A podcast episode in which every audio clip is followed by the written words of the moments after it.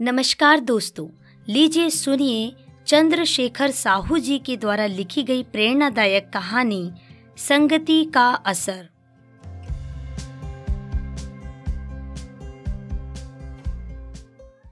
एक बार एक राजा शिकार के उद्देश्य से अपने काफिले के साथ किसी जंगल से गुजर रहा था।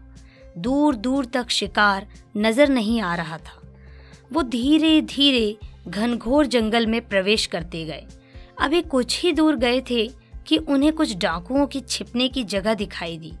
जैसे ही वे उसके पास पहुँचे कि पास के पेड़ पर बैठा तोता बोल पड़ा, पकड़ो पकड़ो, एक राजा आ रहा है। इसके पास बहुत सारा सामान है। लूटो लूटो, जल्दी आओ जल्दी आओ। तोते की आवाज़ सुनकर सभी डाकू राजा की ओर दौड़ पड़े। डाकुओं को अपनी ओर आते देखकर राजा और उसके सैनिक दौड़कर भाग खड़े हुए। भागते भागते कोसों दूर निकल गए। सामने एक बड़ा सा पेड़ दिखाई दिया। कुछ देर सुस्ताने के लिए उस पेड़ के पास चले गए। जैसे ही पेड़ के पास पहुँचे कि उस पेड़ पर बैठा तोता बोल पड़ा, आओ राजन, हमारे साधु महात्मा की कुटी में आपका स्वागत है। अंदर आइए, पानी पी लीजिए। और विश्राम कर लीजिए। तोते की इस बात को सुनकर राजा हैरत में पड़ गया और सोचने लगा कि एक ही जाति के दो प्राणियों का व्यवहार इतना अलग अलग कैसे हो सकता है। राजा को कुछ समझ नहीं आ रहा था। वह तोते की बात मानकर अंदर साधु की कुटिया की ओर चला गया। साधु महात्मा को प्रणाम कर उनके समीप बैठ गया और अपनी सारी कहानी सुनाई और फिर धीरे से पूछा, ऋषिवर इन दोनों तोतों के व्यवहार में आखिर इतना अंतर क्यों है?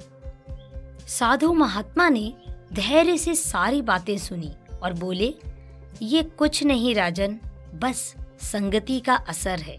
डाकुओं के साथ रहकर तोता भी डाकुओं की तरह व्यवहार करने लगा है और उनकी ही भाषा बोलने लगा है। अर्थात जो जिस वातावरण में रहता है, वह वैसा ही बन जाता है। कहने का तात्पर्य यह है कि मूर्ख भी विद्वानों के साथ रहकर विद्वान बन जाता है।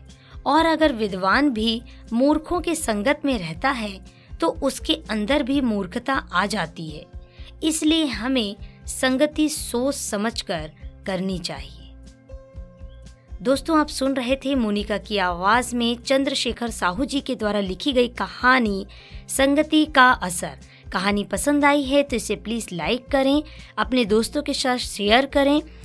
और यदि आप इस पॉडकास्ट पर नए हैं तो हमारे चैनल कहानी सुनिए को आप सब्सक्राइब करें। सुनते रहें कहानी मोनिका की जुबानी।